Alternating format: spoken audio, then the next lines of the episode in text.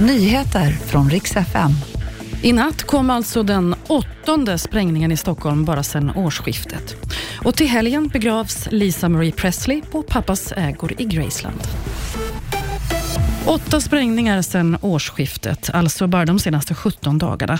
Och Då talar vi bara om Stockholmsområdet. Många av sprängningarna har riktats mot bostadshus och efter den senaste, som alltså skedde i natt på Södermalm, så finns än så länge ingen misstänkt och ingen information om kopplingar till pågående våldsvågen i Stockholmsområdet.